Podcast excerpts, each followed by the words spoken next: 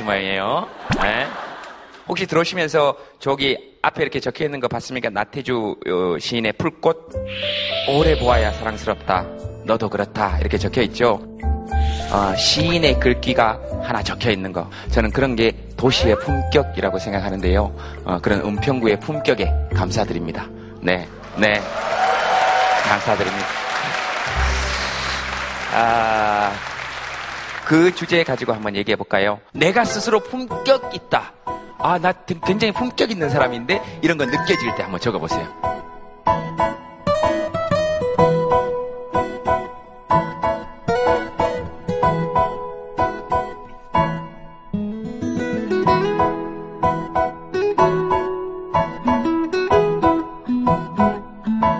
자, 한번 들어볼까요? 한번 들어보세요.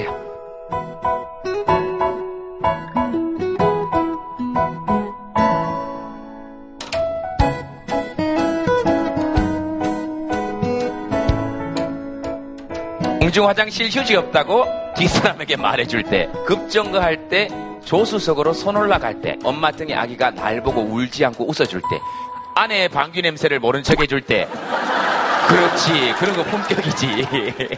자, 이 보세요. 이 참 결혼 생활 잘하는 방법입니다. 이 사람 남편임을 문득 자각할 때. 이런 거 보면, 아, 와, 이래야 되는데 여러분들처럼 저는 속으로 뭐 죄를 지었나? 왜 스스로가 품격이 있다고 생각하십니까? 제가 회사 동료한테 이제 초청을 받았다고 얘기를 했는데 회사 직원이 그랬어요. 절대 저한테 인터뷰하지 말라 그랬거든요. 제가 회사에서 말만 하면 모든 분위기를 한 방에 썰렁하게 만들어버린 능력이 있어서 이 마이크를 잡아버리면 이 분위기를 압도를 할 거다. 그런데 지금 마이크를 주셔서 너무 당황스러워요, 지금. 저도 이야기를 들으면서 좀 당황스러웠습니다. 희한한 기운이 약간 있으시긴 하다. 어. 저는 얘기를 하면 상당히 재밌다고 저 스스로 생각을 하거든요. 예. 근데 이제 그 얘기를 듣는 모든 직원들이 반은 어 왜 저래 어 반은 또 어 어떻게 막 이런 분위기를 이렇게 만들어내면 얘기를 하다가 저 스스로 당황을 해요. 네. 그러면 저도 이제 걷잡을 수 없는 쪽으로 자꾸 얘기를 무리수를 두게 되죠. 예, 본인의 얘기가 좀 지루하다는 거는 자각하시고 계시는 모양이시죠? 예, 그래서 회사에서 업무 매적인 얘기는 잘 안 하려고 그럽니다. 그래서 저희 큰애가 지금 고등학교 2학년인데 큰애가 저한테 붙여준 별명이 진지충 라고 정말 심각하게 예 저에게 붙여준 별명이 굉장히 나쁜 용어인데 그걸 아이가 아빠한테 쓸 수 있을 정도의 집안 문화면 어 집안 문화가 일단 첫 번째로 괜찮다. 뭐라 그러실 생각은 안 하셨? 아 그래서 내가 면 우리 집안은 이니까 너는 나의 자식이니 그러면 너는 그럼 앞으로 그 새끼다. 아 아이한테 하고 얘기하셨단 말입니까?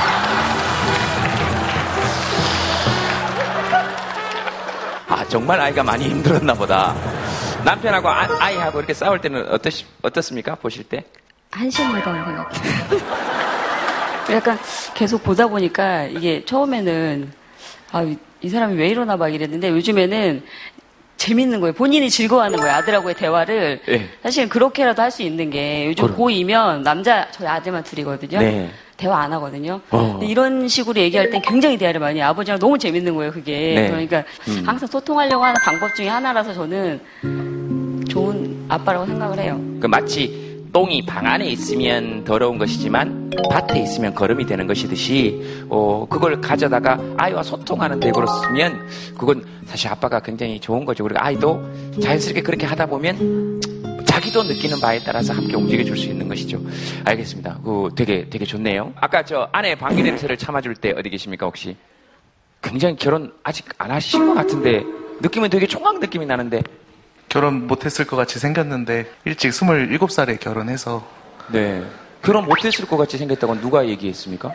항상 서로 이제 결혼 못할 것 같이 생긴 사람 누가 1인지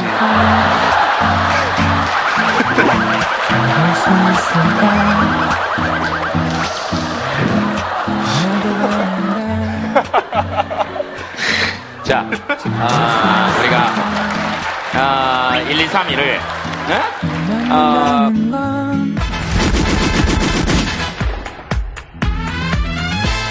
얼굴 세 명을 이렇게 자세히 비춰보면은 셋 다 품격이 있어요. 괜찮아요. 어, 네.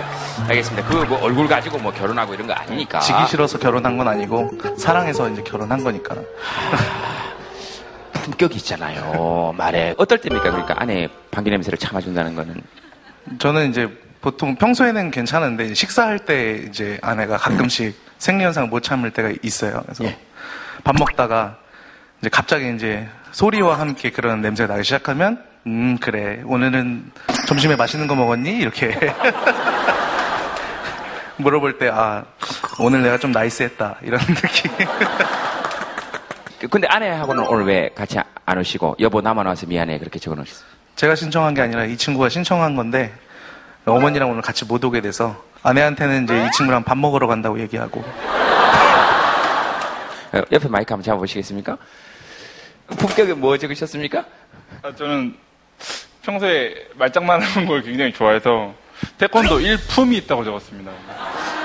아, 죄송하다 그래 빨리. 아, 톡소리 많이 봤는데 죄송하다 그러면 저한테 죄송할 거 없다고 하시려고 하셔서. 죄송하다 그래요 그래도. 아, 죄송한 건 죄송한 거지. 아니 뭐 크게 죄송할 건 없어도 저는 단호합니다.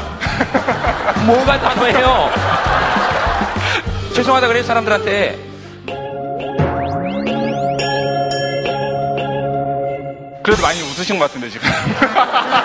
그래서 재밌으셨죠? 알았어요 알았어요 그 결혼 결혼 하고 싶으세요?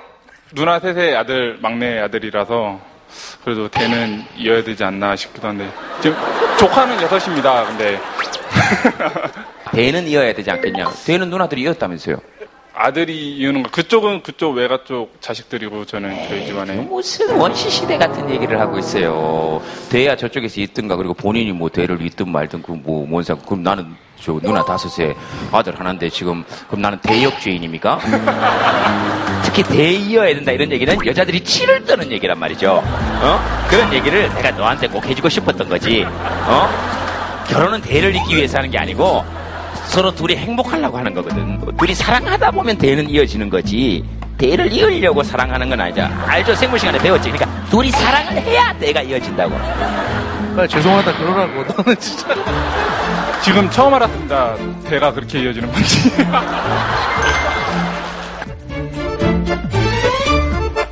좋습니다. 또, 또 뭐, 문득 나한테 품격 있다? 이렇게, 이렇게 느낄 때. 네? 아, 여기 바로 앞에? 자동차 타고 가다가 예. 그 시- 횡단보도에서 신호가 바뀌어서 보행시가 이제 끝났는데 네. 어떤 할머니나 할아버지 지나갈 때. 제 차가 이제 멈춰주면서 좀 이렇게 하면은 좀 이렇게 건너가실 때가 좀 뒷차가 이제 빵빵거리지 않고 뭐 그럴 때 잠깐 아, 품격이죠. 그런 건 품격이죠. 옆에는 누구십니까? 품격 있는 남자의 와이프예요. 우리 남편 이럴 때 품격 있다. 언제입니까?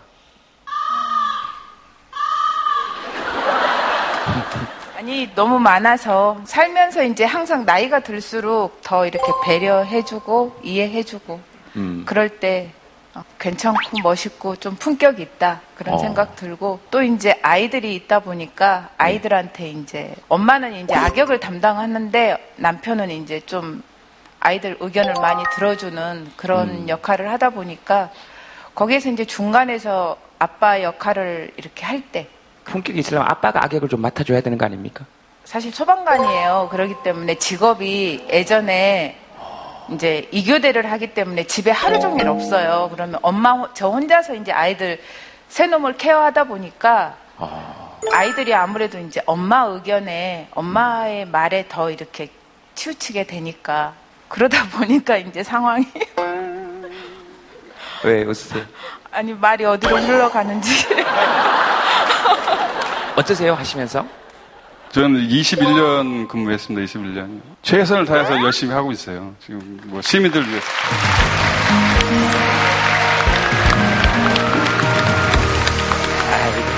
더 무슨 말이 필요하겠습니까? 네. 또 뭐, 어, 문득 내가 품격 있는 것 같다 하시는 분. 네. 소개 한번 드려볼까요? 네.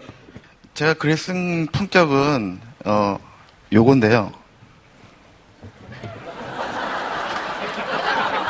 아, 똥파리 얘기하시는 거죠? 그렇죠. 예, 예. 어, 똥파리요. 그것도 본격이네. 예.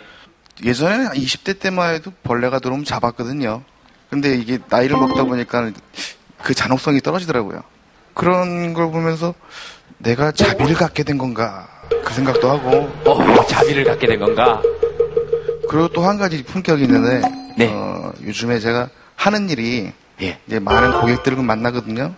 제가 화물차를 몰기 때문에 네. 근데 세월호 리본을 제가 갖고 다녀요 늘 네. 그러면서 모르는 사람들한테 네. 하나씩 나눠드리는 그런 거 캬. 그럼, 아이, 아이, 그럼요. 아이, 그런 게 본격이지. 난 싫어요. 그럼 어떡합니까? 열 분 중에 한 분, 한두 분 정도는 거절하신 분이 있어요. 네. 네, 그런 걸 방지하기 위해서 항상 좀 착하신 분들. 왠지 부탁하면 거절하지 못할 것 같은 분들. 네, 그런 분들만 골라서 드리겠습니다. 아, 예, 그러시구나. 누군가의 아픔에 깊이 공감하는 거, 그런 게 진짜 사실 품격이죠. 그러면 내가 아플 때 누가 내 옆에 있잖아요. 그렇게 하면서 우리 서로 같이 살아가는 건 아닐까? 하는 생각들 가끔씩은 합니다. 아, 알겠습니다. 또, 또 뭐 누구? 네. 이렇게 적었는데요. 예. 뭔가 어디 편의점에 들어갈 때도 안녕하세요 하고 들어가고 왜? 계산하고 받을 때도 감사합니다 하고 나오고 왜? 근데 엄마 아빠는 인사를 잘 안 해요. 어, 엄마 아빠 의문의 일패를 당했네요. 네. 어.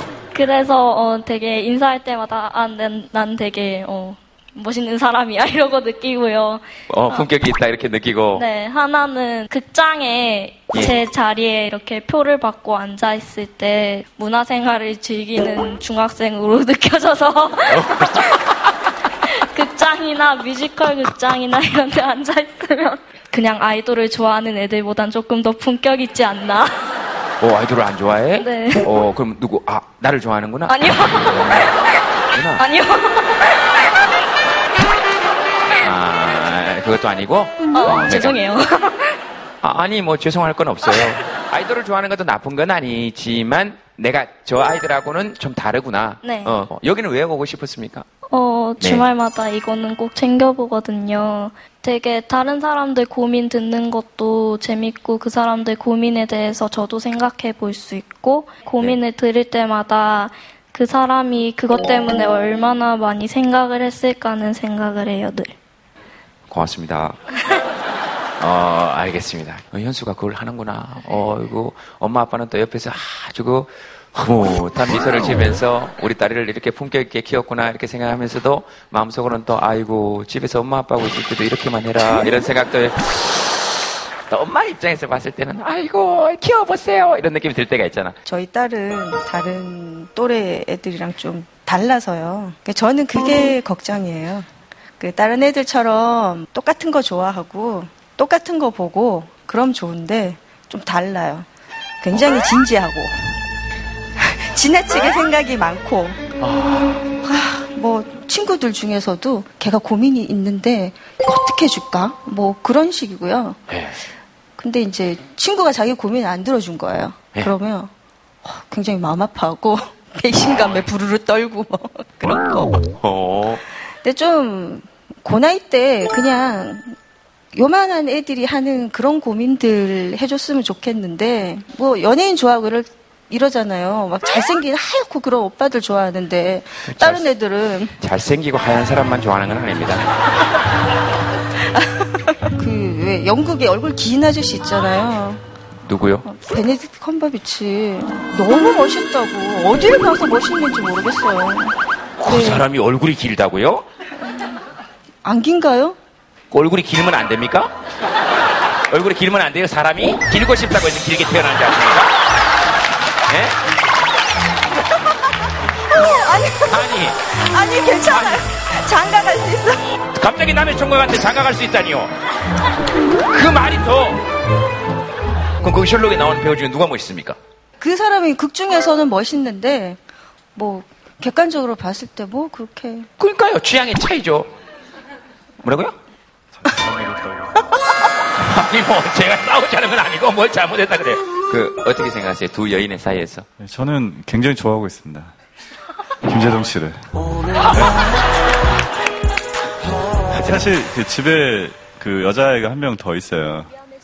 네, 지수라고 이제 딸이 제가 둘인데요. 네. 어, 집에 가면 이제 딸이 셋이라 이 세 명 사이에서 예, 어떨 땐 그 뭐라 그러지 그 너무 제 존재감이 없어지는 그런 느낌? 어. 예. 그 마흔 넘어가서 이렇게 그런 딱 느낌이 굉장히 많이 들더라고요. 네. 어떨 때 내 존재감은 없구나 이런 생각이 들 때.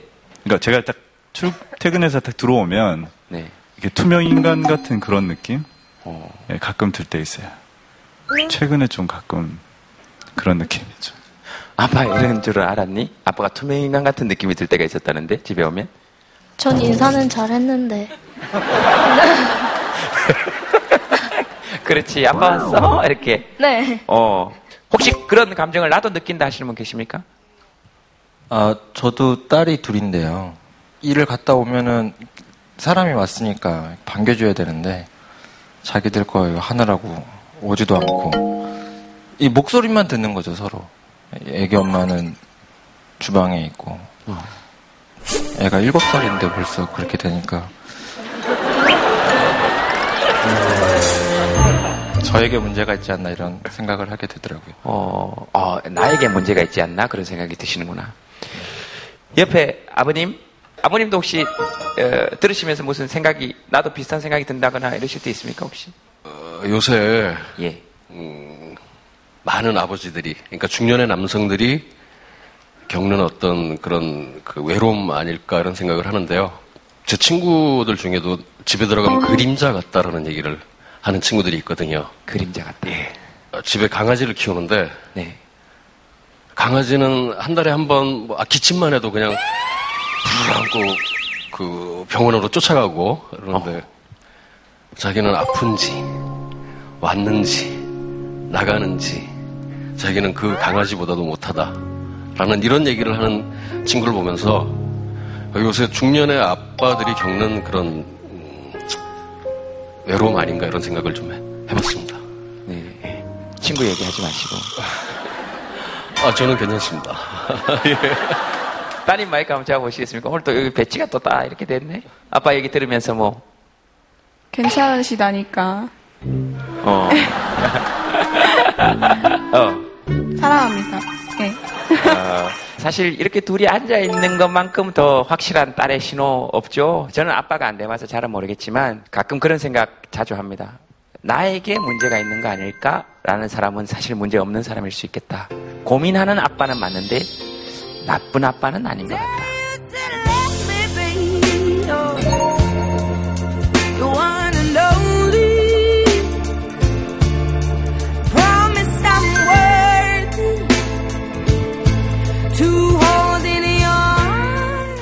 분들 모시겠습니다. 여러분 박수로 환영해 주시기 바랍니다. 어서 오십시오.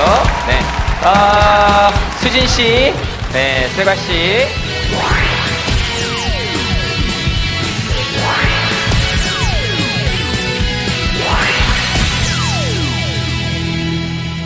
오늘 주제가 뭐 TV이기도 하고 그 TV에 얽힌 추억들은 다들 이게 텔레비전이 생긴 이후로는 다 있을 수 있으니까 TV 때문에 혹시 상담받으러 오시는 분들 계십니까? 내가 TV를 너무 보는 거 아닌가? 음, TV로 오시는 분이 딱 한 종류가 있어요.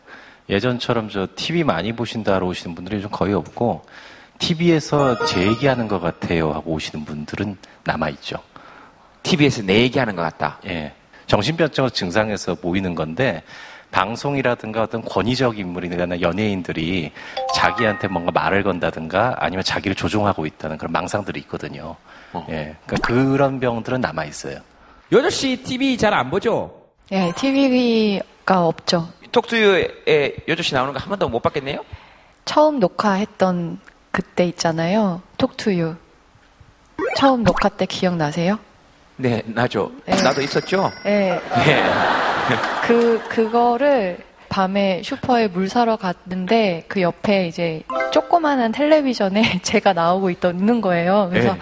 아저씨, 이거 나예요. 그랬더니 아, 예. 이러고 계속 별 반응이 없으신 거예요. 그래서 네. 거기서 좀 봤어요. 저의 모습을. 저는 텔레비전 하면 최초의 기억이 우리 집에 없어서 담에 붙어가지고 이렇게 어, 보다가 뜨거운 물 맞았던 음, 기억이 있어요. 찬물이 아니고 뜨거운 물? 예. 와. 우리 우리 내 친구가 뜨거운 물을.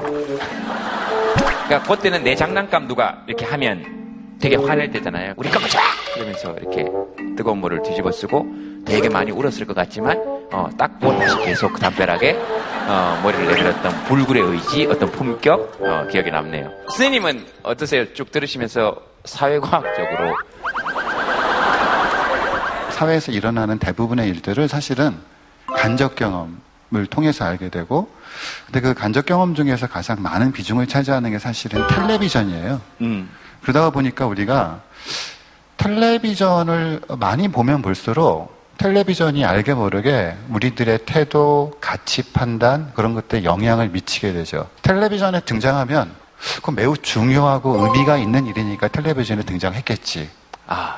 뭐 어떤 집이 음식점이 나오면 아 이 집이 맛있으니까 텔레비전에서 소개를 했겠지라고 그러니까 우리가 판단을 하기보다는 이미 텔레비전이 판단을 알게 모르게 그냥 받아들여 버리는 경향들이 굉장히 크죠. 음, 방송국에서 하는 얘기면 맞는 얘기겠지. 그렇죠. 그런 걸 CNN 효과라고 얘기를 해요. 그러니까 CNN이 보도를 하면 사람들이 매우 중요한 일이라고 착각을 하고 사실상 굉장히 중요한 일인데 텔레비전에서 보도를 안 하거나 텔레비전에 등장하지 않으면 네. 사람들이 그런 걸 아예 없던 일이라고 취급해버리는 이게 텔레비전에 대한 의존도가 굉장히 높아지면서 나타나는 한 장의 어두운 측면이죠.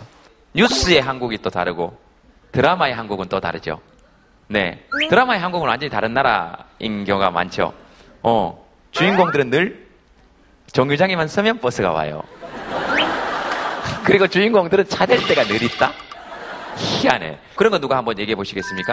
제 주인공들에게만 나타나고 나에게는 없는 거. 재벌. 그 TV에는 재벌이 있는데, 그 내가 재벌이 아니다도 아니고, 내 뒤엔 재벌도 없냐? 이런 생각.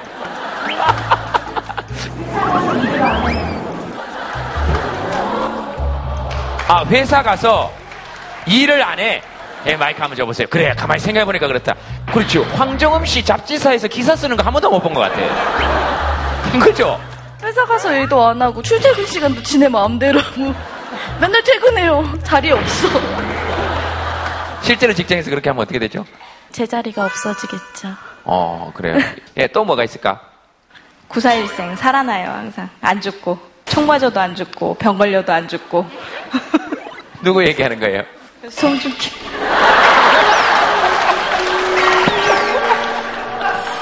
근데 난 드라마를 보면서 그런 생각을 했어요. 두 분도 보셨는지 모르겠지만 이게 해교가 아 미안합니다. 친해서 해교라고 그랬네. 그 송혜교 씨가 이렇게 이렇게 돌을 올릴 때 어, 살아날 수도 있겠다. 하지만 또 마음속 한편으로는 어, 설마. 근데 무전기에서 칙칙 소리가 들리는데 어머 진짜 까마워.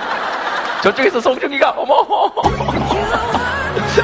몇 년간 어디서 갇혀 있었던 아 미안합니다.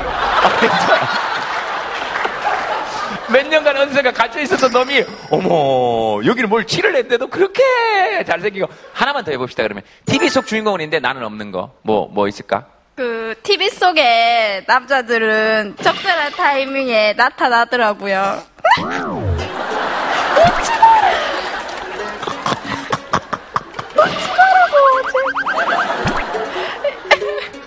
물이 필요하면 물을 딱 갖다 주고 차가 필요하면 딱 차가 와 있고 비가 오면 우산을 딱 들고 와 있고 이렇게 참 부르 나도 한마디 할래? 너 지금 노래방 왔나? 어허.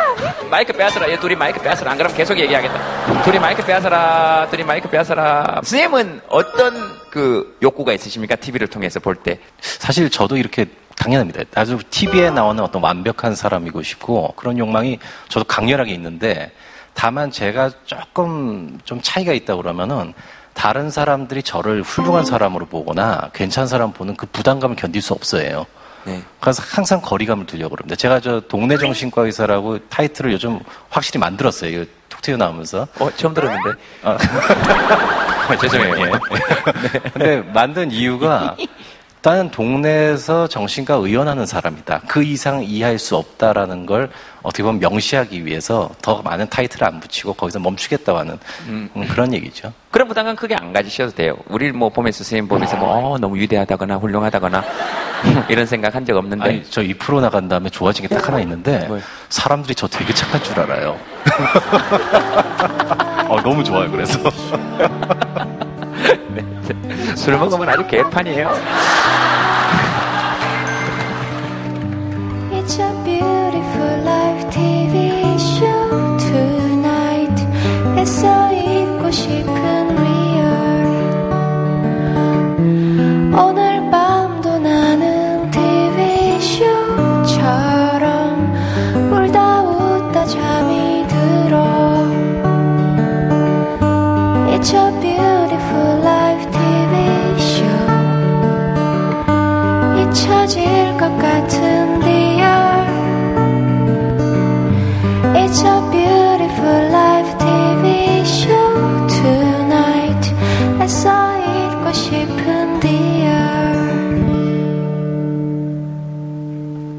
사연 하나 보겠습니다. 다섯 식구 우리 집 TV도 다섯 대 어디 계십니까? 예, 제 집, 집에 텔레비전이 다섯 대가 있는데요. 네. 맨 처음에는 야, 맨, 한 대. 결혼하고 두 대. 아기 낳고 첫째 낳고 세 대, 넷, 둘째 낳고 네 대, 야, 셋째 낳고 다섯 대가 됐습니다. 좀더그 하시는 말씀들 왜? 왜? 왜? 네, 네. 저는 이 질문들을 받아서 전달만 해드리는 거예요. 똑같은 프로그램을 좋아하면 같이 보라고 하겠지만 그 애들 세 명마다 다 좋아하는 프로그램이 틀려요. 그렇기 네. 때문에 다 각자의 채널권을 손- 조- 존중해서 TV를 사줬죠. 애들은 뭐저 어렸을 때 뽀로로 검정 고무신. 검정 고무신 봐. 검정 고무신 봐야 되죠. 예. 애들은 검정 고무신 봐야 되죠. 아이돌, 이게 큰애는 지금 5학년인데, 아이돌 프로그램을 좋아하거든요. 이거 와, 일단 이 대목에서 이제 사람들이 좀두 가지를 부러워하고 있어서 TV 사줄 돈이 있어서 좋겠다. 어, 그것도 좀 부럽기도 하고, 그 다음에, 아, 우리 아빠도 저렇게 내 채널권을 존중해줬으면 좋겠다. 어, 뭐 여러 가지가 있죠. 아빠는 주로 뭐 보십니까? 저는 스포츠를. 그렇죠. 똑같죠. 스포츠, 뭐 주로 뭐 야구. 야구. 까. 그렇죠. 엄마는 주로 뭐 봅니까? 드라마, 송중기. 이상한 남자들 나오는 거 좋아하더라고요. 죄송한데 이상한 남자들이라면 누구를? 저하고 다르게 생긴 남자들. 아, 또 그렇게 슬프게 말씀을 하세요, 그러고. 아, 본인하고 다르게 생긴 부류의 남자들. 서운하지 않으세요? 나랑 다른 남자를 좋아하는 아내를 볼 때. 저도 마찬가지거든요. 저희 와이프하고 다르게 생긴 분. 어, 누구, 누구 좋아하십니까? 김혜수 씨. 아, 혜수 씨. 김혜수 씨. 또, 송윤아 씨. 송윤아 씨. 정민아 씨요. 그러세요? 취향 고급. 그러시구나. 반대는 없었습니까, 집안에서? 반대는 애기 엄마가 맨 처음에 반대를 했는데요. 예. 음, 애기 엄마도 자기 채널권을 하기 때문에 크게 반대는 안 하는데 TV에서 자기가 좋아하는 거안 하면 다 못 보는 거죠. 아, 그렇구나. TV에서 좋아하는 거 안 하면. 예, 다 TV 꺼. 아, TV는 다섯 대가 있는데 예. 그 시간대에 엄마가 좋아하는 게 없으면 난안 볼 거니까 니들도 시끄러우니까 보지 마. 다 꺼 이거예요. TV를 너무 많이 보니까 좀 걱정이 된다 이런 생각은 안 해보셨습니까? 맨 처음에는 뭐 크게 걱정 안 했는데 지금은 아이들이 뭐 분득 뉴스도 볼 수 있고 다른 드라마 드라마 같은 거 네. 보면서 애들이 알지 않았으면 하는 사건들이나 일들을 알고 저한테 물어봤을 때 그때 좀 어떻게 답변해 주기도 그렇고 좀 어려울 때가 있죠. 예를 들면 어떤 거 아이들이 물어봤습니까? 뭐 세월호 사건도 그렇고 어, 정치적인 부분이나 그런 부분들을 애들이 물어볼 때 왜 목 아이들을 못 구했냐고 물어보면 그런 부분에 대해서도 정확하게 얘기해 줄 수 있는 부분이 아닌 것 같고 음, 어쩔 수 없이 해경이나 그런 부분에 대해서 잘못을 얘기해야 하는데 아이들 시각에서 봤을 때는 전체 경찰들이 잘못한 것처럼 보일 수가 있으니까 네, 네. 그런 것들을 쉽게 얘기 못 하겠더라고요. 네. 그거 말고는 뭐또 집에 가면 아이들이 다 TV를 보고 있기 때문에 음. 저는 애들이 리모컨이 안 됐을 때 건전지 갈아주는 사람. 좀 그게 서운하죠.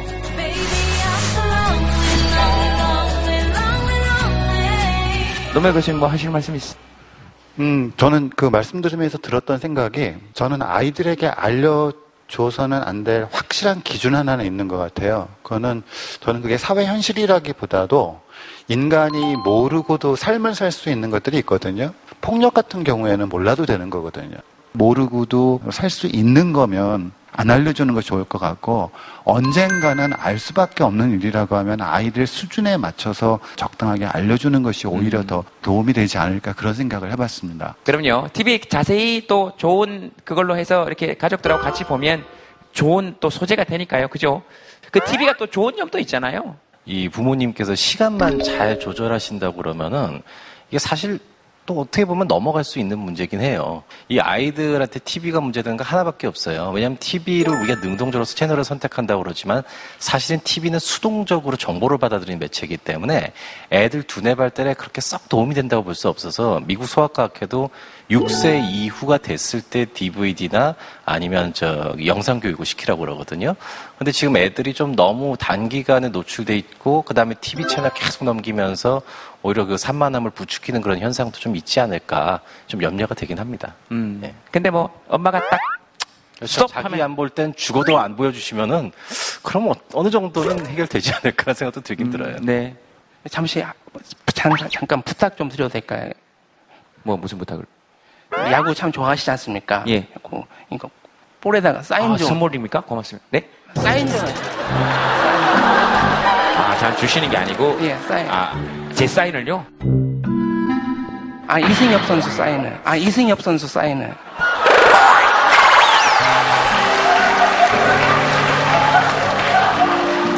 아, 이걸 아, 그걸 받아다가 다시 전해 달라고요?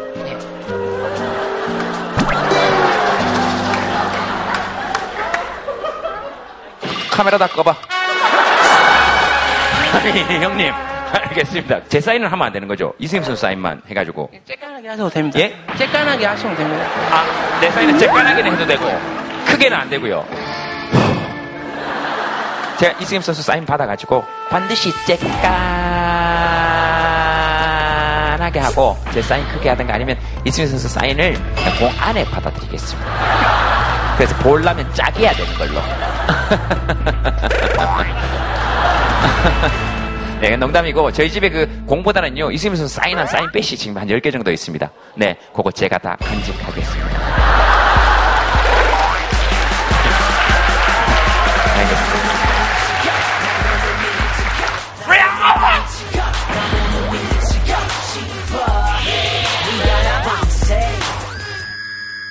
아, 오늘 여러분들과 얘기 나눌 그 게스트 분 모시겠습니다. 여러분 박수로 환영해 주시기 바랍니다. 어서 오십시오. 어, 입니다. 네. 어서 오세요.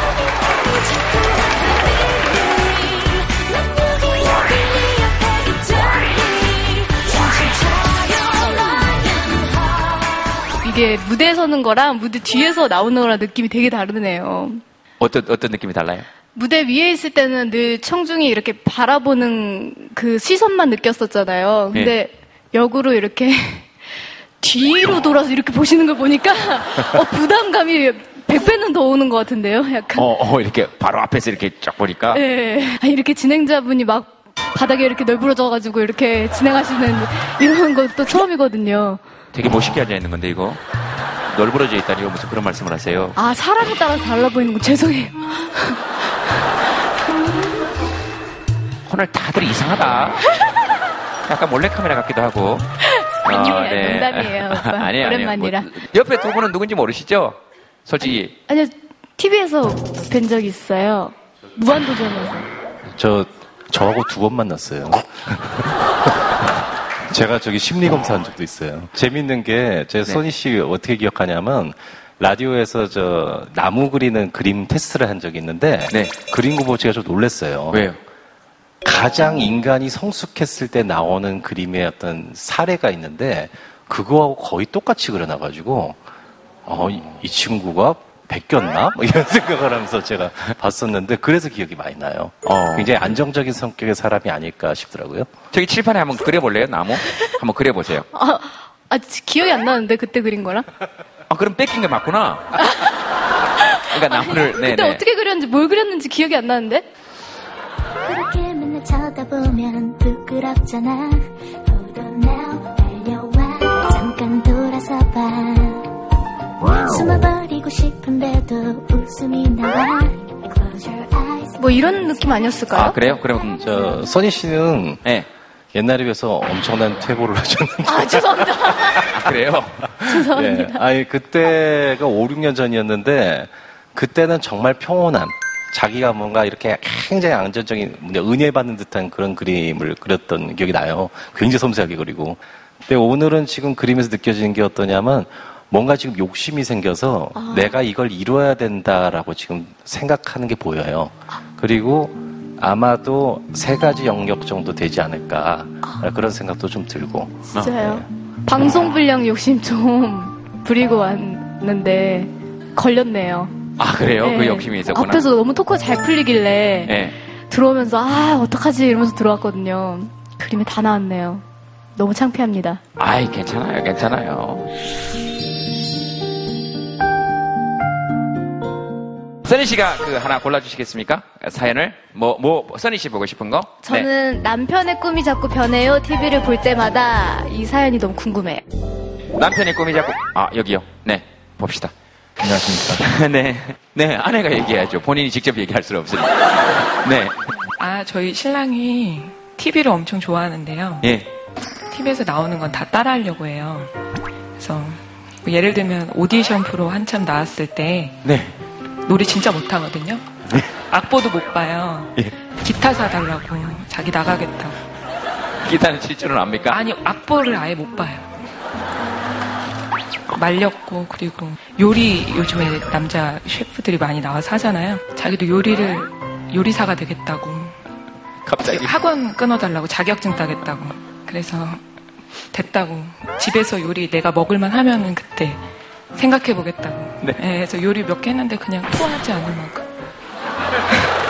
그냥 옷 만드는 걸 봤나 봐요. 생활의 달인 뭐 이런 데서 제 옷을 만들어 주겠대요. 미싱 사달라고 생일날 되게 얘기했는데 그냥 사 입겠다. 돈 벌어서. 그래서 안 사줬고요. 그리고 마사지를 또 하겠다고 해서 예. 마사지를 해줘서 제 피부가 이 정도 아니었는데 원래 뒤집어져가지고 많이 좋아진 거예요. 요즘에 미용에 빠져서 머리를 잘라주겠다 해서 제 앞머리 지금 신랑이 잘라준 거거든요. 요즘에 자연인이다 뭐 이런 거 있잖아요. 예. 산에 가겠다고 저한테. 자기도 자연인이 되고 싶다고. 언제부터 그런 증상이? 결혼한 결혼한 지 저희가 5년 됐는데요. 연애는 7년 했고 근데 그 전에 연애할 때는 전혀 그런 거 없었거든요. 네. 결혼하고 한 2, 3년 후부터 계속 본성을 드러내는 것 같아요. 그래요? 네. 지금 얘기를 하시고 계시는데 중간중간 슬쩍슬쩍 나오는 반응은 요, 요쪽에서는 지금 어, 어, 아들이네. 그 다음에 저쪽에서 아이 귀여워.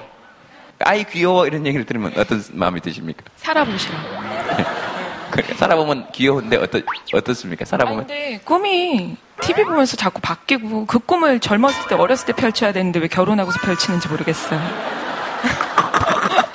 지금까지 되고 싶었던 건 뭐뭐 있습니까? 요즘 최근 들어서는 그 TV에서 자기 머리를 자기가 깎는 사람이 나왔어요. 자기 머리를 자기가 아주 능수능란하게 잘라서 저도 혹시나 그게 정말 가능한 일인가 제가 도전을 하고 있는데 지금 제가 머리를 잘랐는데 좀 이상한 것 같기는 한 것 같은데 괜찮고 이제 저뿐만 아니라 이제 와이프도 한번 잘라주고 싶은 생각이 들고 있습니다 지금. 되고 싶었던 것보다는 그 확인을 한번 해보고 싶은 그 궁금증이 생기는 바람에 예 그래서 그런 게 어, 아까 말씀하신 것처럼 어, 일방적으로 다가와서 제가 다 믿고 어, 하는 것보다는 내가 시- 실질적으로 한번 해보고 싶은 생각이 들어서 하나하나 다 확인을 하는 과정이 있습니다. 그런 게 이제 음식이 될 수도 있고 뭐 미용이 될 수도 있고 뭐 여러 가지가 될 수 있는 거겠죠. 내셔널 지오그래픽 채널 이런 건 잘 안 보시죠? 너무 재밌게 보고 있습니다. 아 그래요? 그러면 악어가 돼봐야 되겠다거나 사자가 돼봐야 되겠다거나 그, 아니 왜냐면 저는 집에서 TV 보면서 그런 생각 가끔씩 하거든요. 사자가 돼보면 어떤 기분일까? 영향이 돼서 만약에 저렇게 도망가면 미안합니다. 또 뭐 TV 보다가 나도 저 흉내 내 본적 있다 하시는 분 혹시 계십니까? 나는 도저히 아, 아 여기 또 있습니까? 네, 요리하는 걸 좋아해서 예. 어렸을 때도 요리 프로를 보면서 자화상을 그리고 그 꿈을 가지고 있다라는 거를 이제 시, 그, 발현을 하게 된 계기가 모 백주부님께서 하시는 프로를 보시면, 보면서 그 모 백주부님이요? 그 사람이 누군지를 모르겠네. 야, 진짜 궁금하다. 모 백주부는 진짜 궁금하네요. 모집밥인 것 같아요. 어, 모집밥이요? 아하, 알겠습니다. 음, 네. 방금 이제 말씀하신 것처럼 그 저도 많이 이렇게 확인하고 싶어서 많이 했었습니다. 근데 작년에 그 확인 작업들은 이제 다 끝났고 그 올해는 좀 안 한다고 그 뭐 옆에 있는 분이 좀 불만이 있는데요. 아내분 마이크 잡아보세요. 뭐 요리사가 된다 그래요, 갑자기? 작년에 이제 개인적으로 회사에서 많이 힘이 드셔서 예. 계속 회사를 관두신다고 하시는 거예요. 예. 그래서 제가 관두세요 했거든요. 예. 말로만 이렇게 얘기를 하면서 TV를 계속 저녁에 보시더라고요. 그 모백 선생님께서 하시면 네. 그 다음 주에 재연을 해주셔서 예. 저희가 한 6개월 동안 굉장히 행복했었는데 다시 회사를 열심히 다니기로 하셨어요. 네. 그러고 이제 일일 좀 하시다 보니까 또 일 핑계를 요즘은 안 해주시고 계세요. 그 뭐 어느 쪽이 행복인지 불행인지는 잘 모르겠네요. 어 근데 그런 얘기 들으면 참 기분은 좋을 것 같아요. 만약에 내가 뭘 안 하고 싶다 그랬는데 그래 그럼 하지 마. 그만둬. 괜찮아 그래도 당신 행복해야지 뭐 이런 얘기를 말이라도 들으면 되게 좋았겠다 그런 생각은 드네요. 선생님 그 어떠세요? 정말 저요. 사회과학적으로 어떻게 생각해요? 어떻게 어떻게 어떻게 생각하세요? 나 꼭 들어보고 싶네. 이 프로그램에서 정말 이 사회학자는 가혹한 운명 속에 놓인 것 같습니다. 예. 저도 그거 많이 느끼거든요. 텔레비전 틀면 아침에 컬러 푸드 얘기 나오잖아요. 어떤 때는 블랙 푸드가 좋다고 하고 어떤 때는 바이올렛 좋다고 하고 그럼 저도 모르게 그날은 장 보러 가서 브로콜리 사고 있고 그 다음 날은 자색 고구마를 사고 있고 저도 막 왔다 갔다 하죠. 그러니까 너무나 많은 정보가 우리들에게 주어지다 보니까 자기가 중심을 잃어버리고 아예 어떤 경우는 그냥 판단을 중지해버리기도 해요. 내가 그 많은 정보 중 어떤 것을 선택해야 될지 알 수 없는 상황이 놓이게 되니까 그냥 아예 텔레비전에 나오는 걸 그냥 믿어버리는 거죠. 네. 그냥 다 해보자. 텔레비전 다 나오는 대로. 이게 유행이라니까.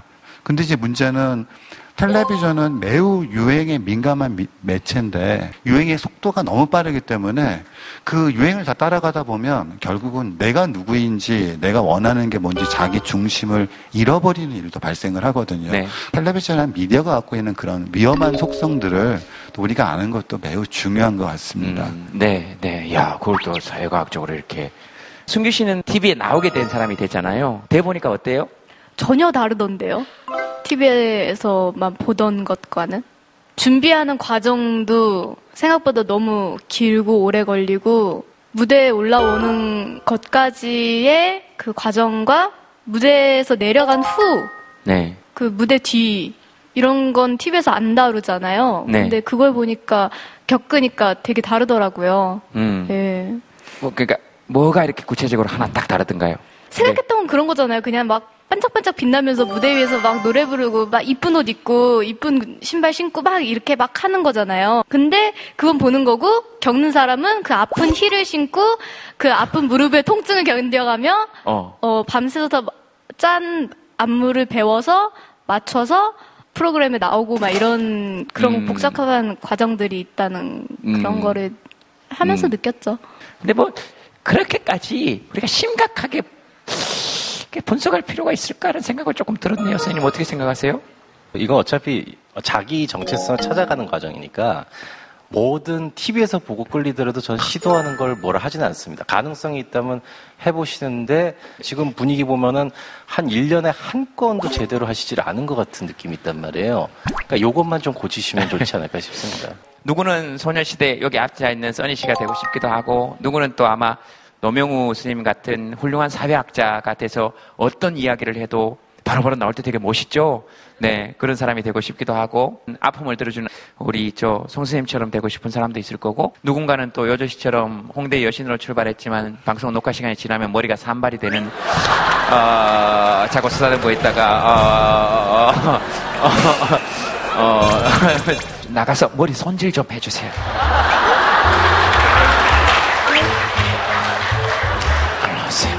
그게 꿈이었다며? 자, 시작하세요. 니들 해보고 싶은 일을 한번 해봐. 그렇게 쉬운지. 나가서 머리 손질 좀 해주세요.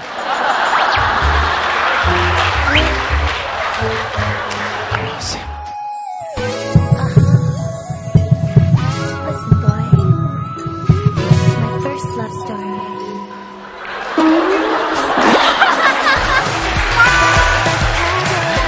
표정 봐, 표정 봐. 섬세하셔. 어때? 괜찮은 것 같습니다. 예. 자, 일로 나와보세요. 저도 사실은 미용사가 꿈이었거든요. 앉아보세요.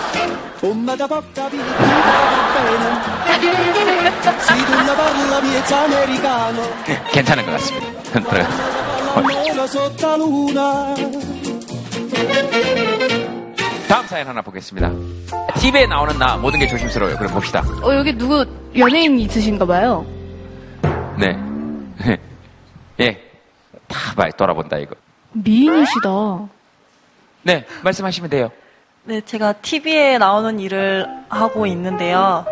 뭐 알아보시는 분들은 알아보신다고 생각을 해요. 저는 어, 프로배구 선수였다가 은퇴하고 지금 프로배구 심판을 하고 있어요. 얼짱센터셨던 분 아니세요?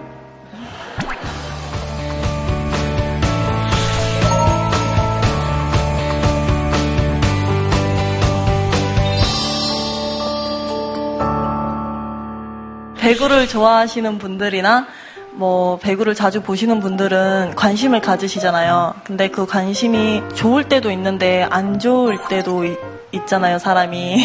어떨 땐 좋고 어떨 땐 안 좋으세요? 저도 사람인지라 실수를 하잖아요. 경기가 끝나면 이렇게 뭐 명장면, 뭐 최고의 순간 이렇게 근데 논란의 순간이라는 게 있어요. 이렇게 제가 거기 올 시즌에 한 세 번인가 나온 적이 있었거든요. 논란의 순간. 네. 제가 그 경기에 뭘 잘못했는지 저도 봐야 되니까 보다 보면 이제 뭐 안 좋은 댓글들이라든지 그런 것 때문에 좀 속상할 경우가 또 있고 어, 알겠습니다. 써니 씨 비슷하시지 않으세요? 저도 활동할 때 술 마시고 싶을 때 있고 소녀시대의 이미지에 맞지 않는 행동을 하고 싶을 때가 있고 하잖아요. 그럴 때 저는 한 번 더 생각해보고 하고 싶으면 해요. 그 대신에 이게 어디 올라오든 아니면 뭐 하든 그건 다 내가 받을 응당한 대가다라고 생각하면 네. 편해져요. 예, 칭찬만 받는 게 아니고 비난도 있고. 비난도 있고 예. 음, 그냥 그냥 악의적인 비난도 있으니까 전혀 뭐 밑도 끝도 없는 그런 것도 있으니까 제일 밑도 끝도 없는 거 뭐 어떤 거예요? 예를 들면 죽어라 뭐 이런 거 아무 이유 없이. 예, 아무 것도 없이 그냥 그런 거 보면은 처음에는 좀 많이 충격 받아요. 충격 받는데 나중에는 그냥 견딜 수 있는 힘이 생겨요. 뭐 어차피 난 살 건데요, 뭐. 이왕 살 거 잘 살아야죠. 라는 생각을 갖게 어. 되면 편해져요. 오빠가 저한테 해준 말이 저는 되게 많이 도움됐었어요. 오빠가 저한테 네가 이렇게 웃어서 이 웃는 모습을 통해서 널 이쁘게 보는 사람이 있는가 하면 네가 그렇게 웃는 모습을 통해서 널 싫어하는 사람도 있을 거야. 그게 뭐가 중요하니 다른 사람의 시선이? 라고 저한테 처음에 신인 때 얘기를 해주셨었거든요. 그러니까 너의 특성, 개성을 잃지 않게 굳은 의지를 가지고 나가라 라고 얘기를 해주셨었거든요. 그래서 그게 되게 좋은 얘기였었는데 왜요? 기억이 안 나요. 미안해, 써니요. 제가 제일 좋아했던 소녀 시대 노래가 이런 키싱류. 키싱류 좋아하시지 않았었나요? 아니, 그러니까 아니, 오그 뭐지, 좋아하셨어요. 뭐지? 초창기, 제일 초창기. 다시 만난 세계? 다시 만난 세계. 아, 아. 나는 그, 데뷔곡이요? 그건 너무 좋아했어요. 그, 그 뒷부분 뭐지? 발차기.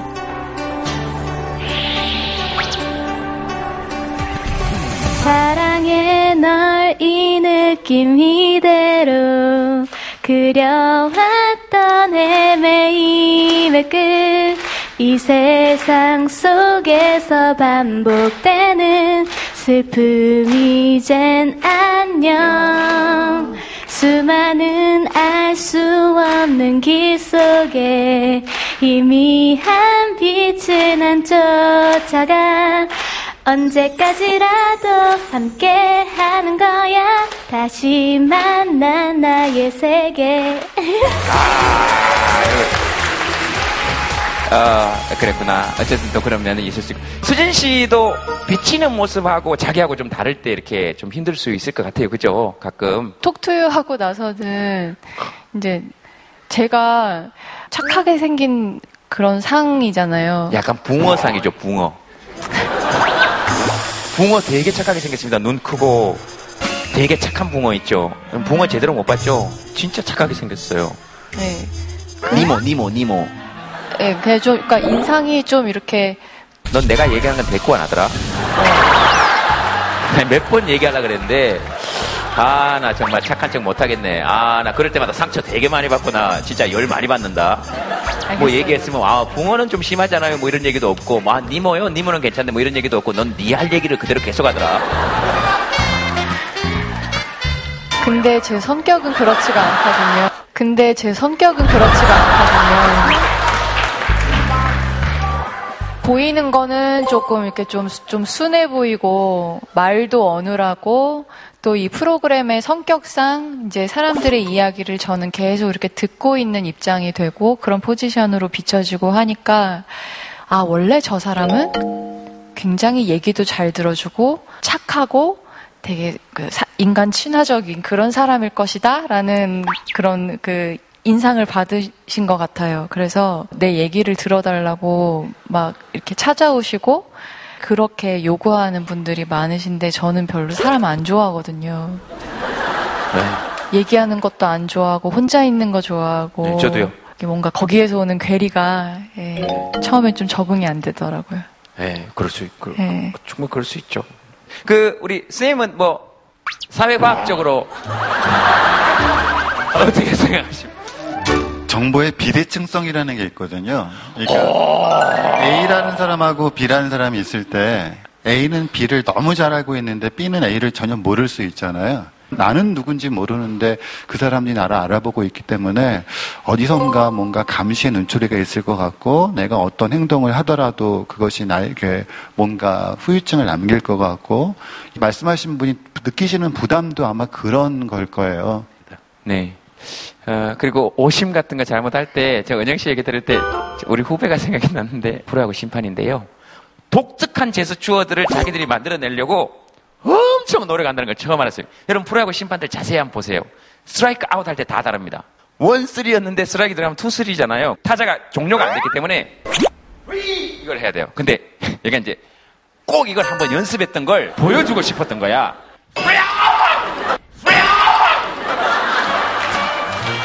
근데 포스도 이렇게 공을 잡고 있고 타자도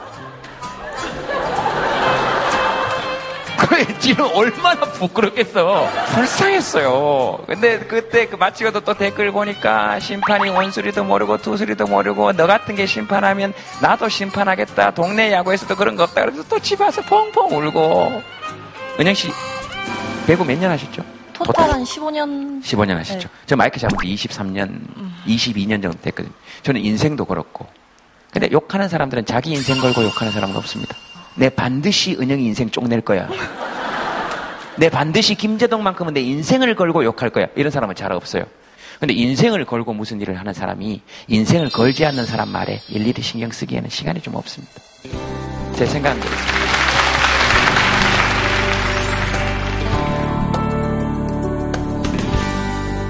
아, 사연 하나만 더 보겠습니다. 내 꿈은 미스 코리아, 지금도 ING. 어, 그렇습니까?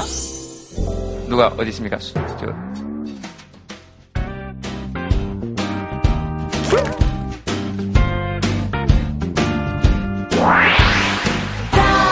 미스 코리아 세상에서 제일 가는 거리야 누구나 내꿈 미스 코리아 하는 순간 이렇게 쳐다보고, 어우, 안 되겠는데, 되겠는데, 이런 판단 하지 마세요. 어, 그러시는 거 아니에요. 네, 그런 판단 하지 마세요. 알겠습니다. 네. 제가 키는 컸어요. 예, 키는 커가지고 크면 이뻐질 줄 알았거든요. 내가 느꼈던 꿈을 함부로 얘기하는 건 아니구나. 아, 이 직장 생활에 더 열심히 해야겠구나 이 생각을 좀 했고요.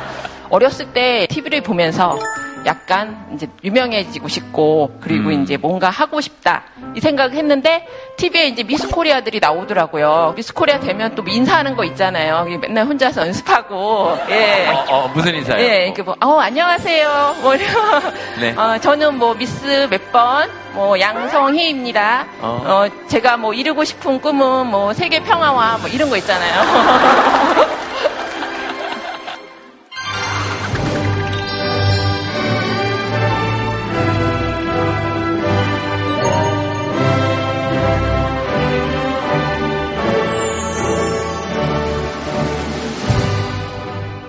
솔직히 미스 코리아를 하기에는 지금은 조금 버겁죠. 코리아를 지키기는 좀 버겁고 지금은 은평이라도 좀 지켰으면 좋겠고 미스 제가 은평. 예예예. 예, 근데 제가 지금 동사무소에 근무를 하는데 네. 제가 구산동에 근무를 하고 있어요. 어, 미스 구산도 인정을 안 하더라고요. 저희 동장님께서 네. 어느 순간에 이제 동장님한테 제가 구산동 이쁜이라고 밝혔어요. 그래서 동장님 당연 네가 왜 이쁜이냐는 식으로 이렇게 쳐다보시는데 아니 어렸을 때 미스 코리아 컵을 가졌던 사람이 아니 뭐 솔직히 나이 먹었다고 동안 하나는 지킬 수 있지 않을까요? 제가 코리아까지는 못 지켜도 그렇지 않아요? 아, 네, 당연히. 네. 네. 자, 구산동 하면 이쁜이 이렇게 한번 불러줍시다. 네, 이제. 자, 구산동. 네, 알겠습니다. 아, 구산동 미스 이쁜이 찐으로 당선되셨는데 먼저 인사 좀 해주세요. 어, 안녕하세요. 제가 구산동에 온 지가 한 1년 정도 됐습니다. 솔직히 처음에 와가지고는 구산동이 좀 낯설었고요. 제가 사는 동네하고 좀 거리가 멀었는데, 어, 저희 그 현명하신 동장님과 저희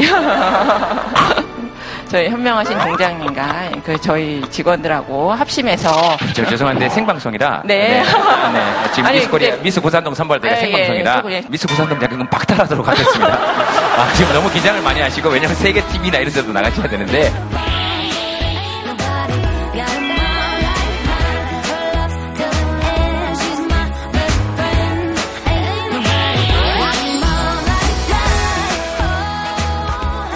그, 그럼 그거 한번 적어봅시다. 내가 TV에 나오는 것 중에서 마음껏 될 수 있다면 지금 당장 되고 싶은 거 한번 적어보세요.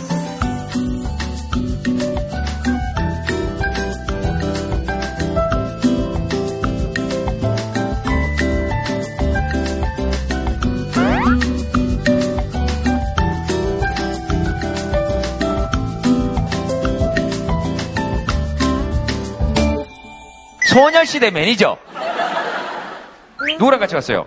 여자친구요. 여자친구랑 그런 것 같았어요. 아이고, 이 양반아. 소녀시대 매니저 뭐 하고 싶은 거예요? 같이 지내고 싶어. 네? 같이 항상 지내잖아요. 항상 같이 지내니까. 괜찮아요? 괜찮아요. 저 김제동 오빠 너무 좋아해요. 복수하신 거예요? 저로 복수가 되겠어요? 우와, 우와, 우와. 복수하신 거예요? 저로 복수가 되겠어요? 우와, 우와, 우와. 내 사진이에요? 이거 몇 년 전인데? 네? 5년 전에 내 사진을 가지고 계시는구나. 박대기 기자님인 줄 알았는데. 박대기 기자님인 줄 알았는데. 이게 뭐 어디를 봐서 박대기 기자. 왜요? 비슷하지 않아요? 비슷하죠? 약간 박대기 기자 같기도 하다. 아. 직접 한번 들어봅시다. 어디 계십니까? 소녀시대 매니저 하고 싶다는 분이 계시는데. 맞습니다. 네. 어떻게 생각하십니까? 그분에게 해주고 싶은 말씀 해주시기 바랍니다.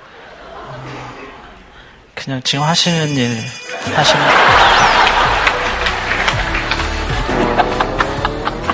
예. 충분히 이해가 됐습니다. 네. 앞으로 꿈이 있다면 소녀시대 매니저로 계속 살아가는 거겠죠? 예, 저는 뼈를 묻을 각오로 누구 빼요? 자기 빼요? 소녀시대 빼요? 같이 묻을 왜 같이 묻어서 어, 우리나라에서 이미 오래전에 사라진 순장이라는 풍습을 언급하면서 어, 끈끈한 전후회와 동지애를 보여주신 거죠. 예, 자, 잘 알겠습니다. 아, 써니 되고 싶다 손 한번 들어보세요. 저, 저분은 얘기 한번 들어봅시다. 왜 써니가 되고 싶은지. 저 써니 언니 라디오를 좀 자주 듣는 편인데 발언하시는 그런 말들이 영향력이 있는 거잖아요. 부럽고 뭔가 긍정적인 영향을 받기도 하고 한편으로는 아, 더 많은 사람들의 목소리가 텔레비전에서 나왔으면 좋겠다. 아. 그런 역할을 할 수 있을까, 텔레비전이. 그런 생각을 하면서 썼습니다. 자, 써니 씨. 네. 어, 어떠세요? 어, 텔레비전이라는 주제로 오늘 얘기를 좀 나눠봤잖아요. 사실 그렇게 많이 보면서 진지하게 생각해 본 적이 별로 없었던 것 같아요, 진짜로. 근데 오늘 좀 내가 또 이런 영향력이 있는 사람이구나라는 걸또 한번 알고 가게 되는 거라서 무게를 느끼고 가네요. 하고 싶은 얘기 한번 해보세요. TV에 나오면 꼭이 얘기만은 하고 싶었다 하는 거 한번 해보세요. 얼마 전에 강남역 사건이 있었잖아요. 네. 한국 사회에 너무 많은 대립들이 있는 것 같아요. 이념적인 대립들이 있는 것 같아요. 세대를 넘어서 어, 모든 사람들이 같이 연대할 수 있는 방법에 대해서 조금 같이 고민을 했으면 좋겠고 그런 논의들이 텔레비전을 통해서 또 많이 나왔으면 좋겠다는 생각이 드네요. 그런 생각 했습니다. 텔레비전에 내가 나왔으면 정말 좋겠네 정말 좋겠네 텔 레비전에 요조 나왔으면 정말 좋겠네. 에 정말 좋겠네. 춤추고 노래하는 예쁜 요조. 텔레비전에 내가 나왔으면 정말 좋겠네. 정말 좋겠네. 텔레비전에 내가 나왔으면 정말 좋겠네. 정말 좋겠네 춤추고 노래